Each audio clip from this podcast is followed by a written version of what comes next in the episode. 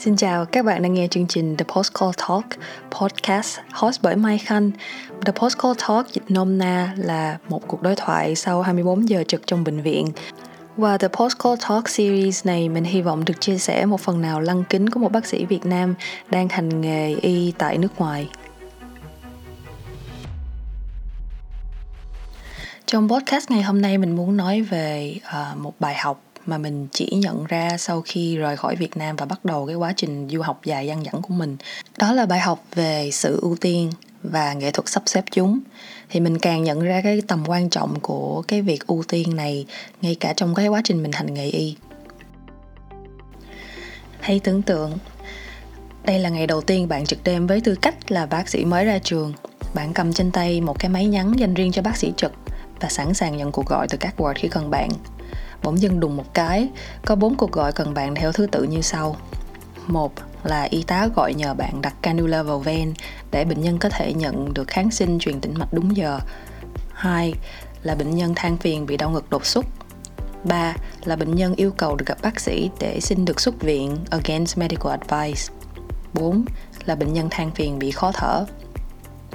giả sử bốn bệnh nhân này ở bốn cái ward khác nhau và bởi vì bạn chỉ có một mình, nên bạn phải quyết định xem mình nên đi ward nào trước để xử lý tình huống nào trước. Bạn có thể quyết định theo kiểu first come, first serve, có nghĩa là ai gọi trước thì bạn đi làm trước cái đó. Nhưng mà liệu first come, first serve có thỏa đáng trong trường hợp này không?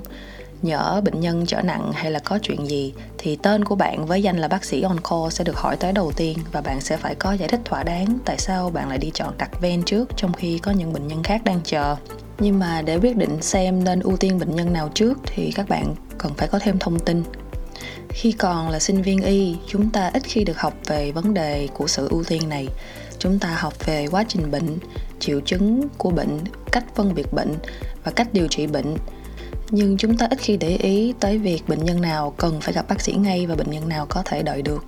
Cụ thể, trong trường hợp này, các bạn cần phải hỏi thêm về vital signs hay dịch nôm na là dấu hiệu sinh tồn để xác định độ cấp bách mà bệnh nhân cần phải được access bởi bác sĩ.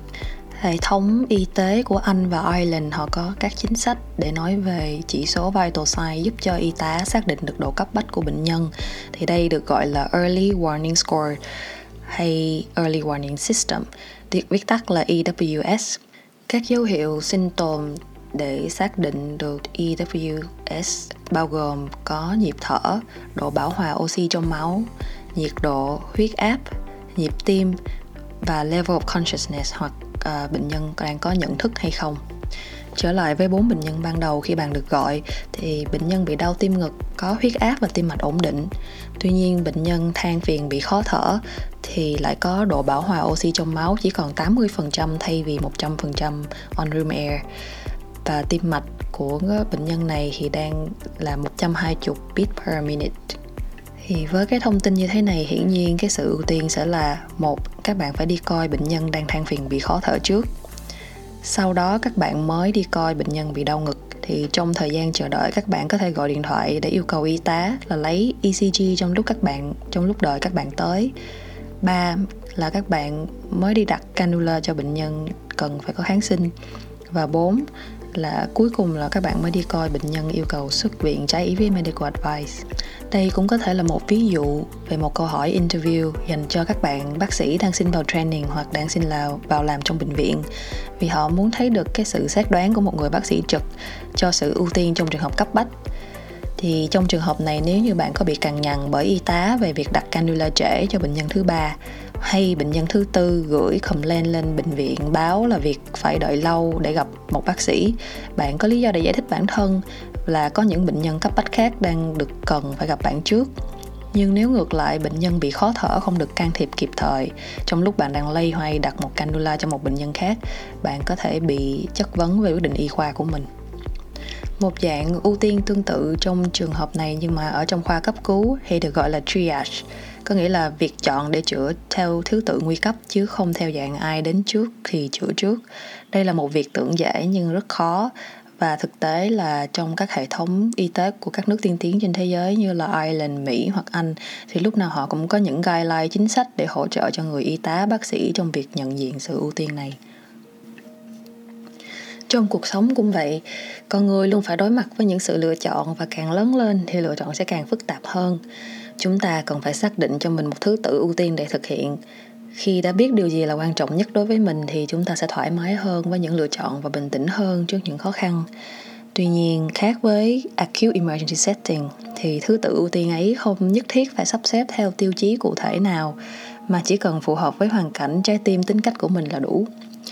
ví dụ như trước khi đi du học khi mình còn học ở môi trường ở việt nam thì mình chẳng cần ưu tiên gì khác ngoài việc học cả vì mọi thứ đã có ba mẹ dân tận cổ lo lắng đường hoàng. Khi sắp thi thì mẹ chuẩn bị thực đơn cho việc học thi đầy đủ nào là súp ốc heo canh bí đỏ chè đậu. Nhiều khi là mình cũng không cần phải bận tâm với những cái gì khác. Thế mà có khi học hành vẫn cảm thấy áp lực và, và vẫn cảm thấy có một cái sự bức bối nhưng mà cái sự o bế này sẽ phải khiến bạn choáng váng khi bước ra khỏi vòng tay đó. Vì bạn chợt nhận ra là có nhiều thứ xung quanh mình phải lo ngoài việc học. Đùng một cái, bạn được thả tự do giữa bộn bề của công việc và trách nhiệm mà bạn phải tự đặt thứ tự ưu tiên cho chúng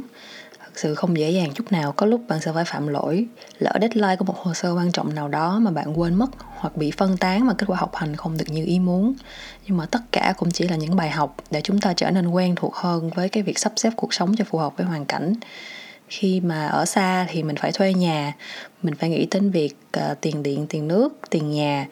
và ngay cả những giấy tờ mình phải tự tìm hiểu tự lo liệu bởi vì mình là một công dân việt nam ra nước ngoài để mà học tập hoặc là làm việc tại nước sở tại. Khi còn đi học thì họ quan tâm đến vấn đề uh, chính sách tài chính của mỗi người coi có đảm bảo cho cái việc đóng tiền học và sinh sống ngay tại nước sở tại hay không. Khi bắt đầu đi làm rồi thì họ lại coi trọng cái việc contract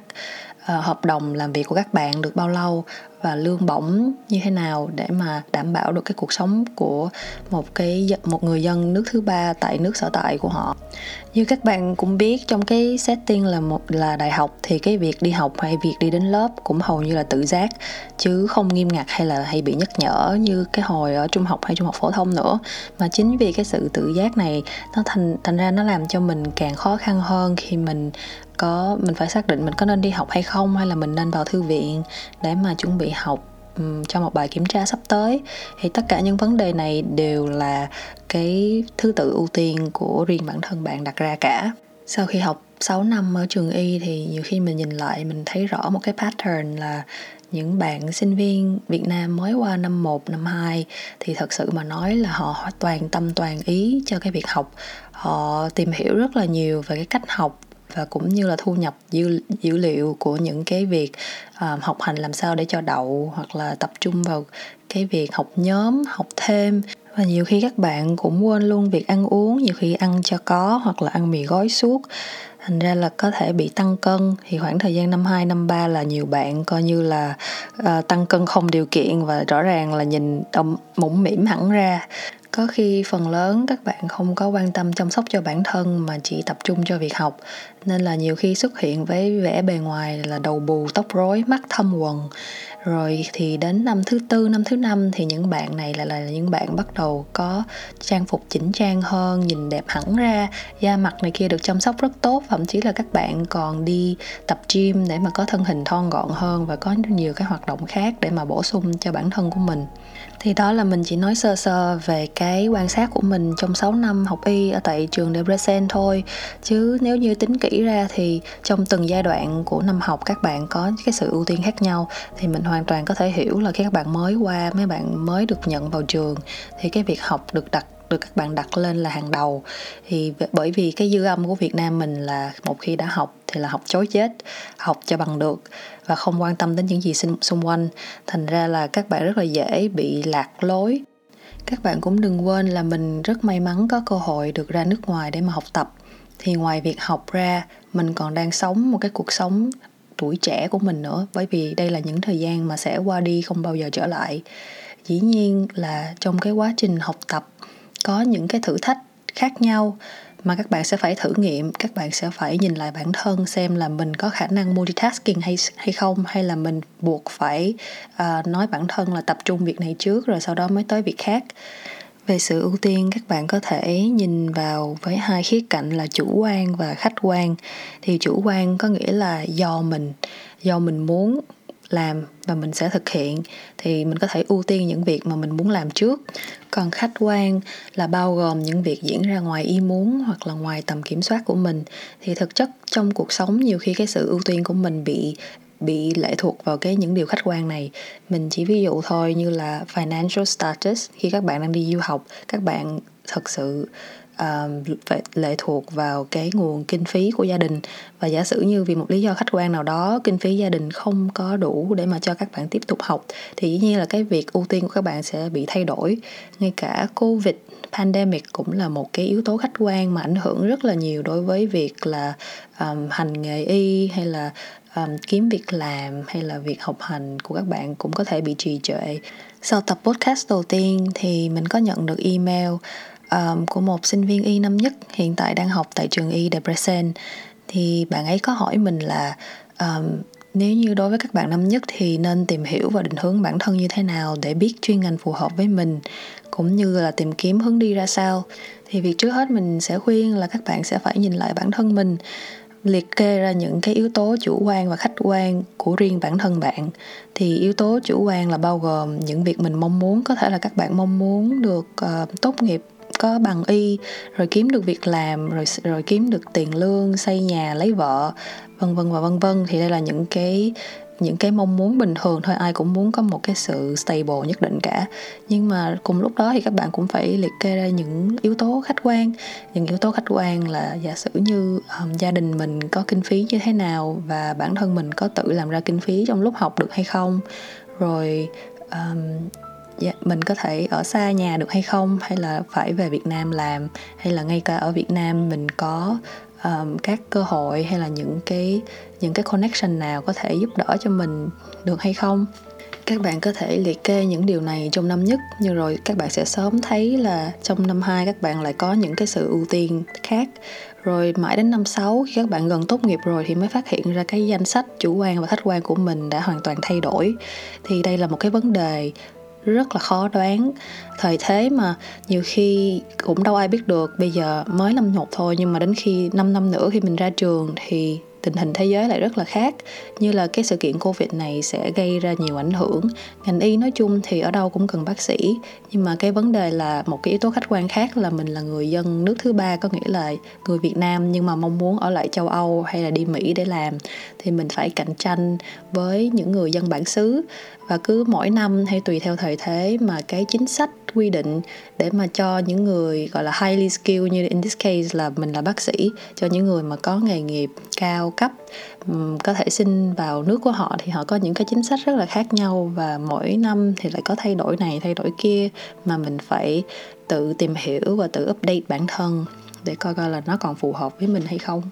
chưa kể bây giờ các bạn chỉ mới có một mình và đang gọi là tìm hiểu bản thân để mà phát, phát triển sự nghiệp.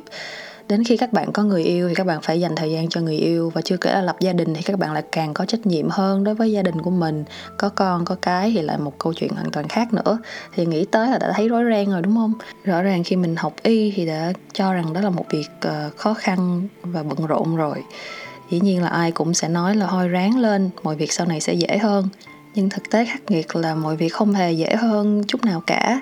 mà chỉ là bản thân bạn trở nên gai góc hơn và level up để mà có thể đối phó với những thử thách trong cuộc sống cũng như trong sự nghiệp. Có những lúc các bạn sẽ cảm giác như bị mất cân bằng hoặc là buộc phải hy sinh những cái gì chủ quan, có nghĩa là phải hy sinh những gì mình muốn để đạt được một cái mục tiêu nhất định cho tùy thuộc vào cái hoàn cảnh. Nhưng mà không có gì đáng lo cả bởi vì cuộc sống là thời thế và luôn thay đổi luân hồi. Chúng ta không thể so sánh cái bàn cân của mình với bàn cân của người khác, bởi vì sự ưu tiên của mỗi người rất là khác nhau. Cân bằng không có nghĩa là cân hết, mà chỉ cân những gì quan trọng đối với bạn. Và dĩ nhiên là cho dù có cùng học y với nhau, cùng tốt nghiệp cùng một trường với nhau, nhưng mà cái con đường sau này mỗi người chọn thì lại mỗi khác và họ tùy vào cái sự ưu tiên đó. Có người ưu tiên gia đình có người ưu tiên cho người yêu hay là bạn bè. Rồi có người thì lại ưu tiên cho việc um, cho sự tò mò và ham ham muốn nghiên cứu. À, cũng có người ưu tiên cho sức khỏe có nghĩa là mình làm chậm lại ít lại nhưng mà mình đảm bảo được sức khỏe của bản thân. Không phải sự ưu tiên nào cũng được coi là đúng hay là sai cũng không có nghĩa cái sự ưu tiên đó sẽ được áp dụng cho cả cuộc đời bạn mà nó sẽ áp dụng cho từng khoảng thời gian trong cuộc đời của bạn thành ra là không có gì phải lo lắng cả nếu như các bạn cảm thấy mình chưa thật sự vui hay chưa thật sự đạt được những gì mình mong muốn. À, với cái nhìn về sự ưu tiên thay đổi theo tình huống khách quan hy vọng các bạn có thể tìm được câu trả lời cho mình và hướng tới một cái sự cân bằng cuộc sống cho bản thân mà mình mong muốn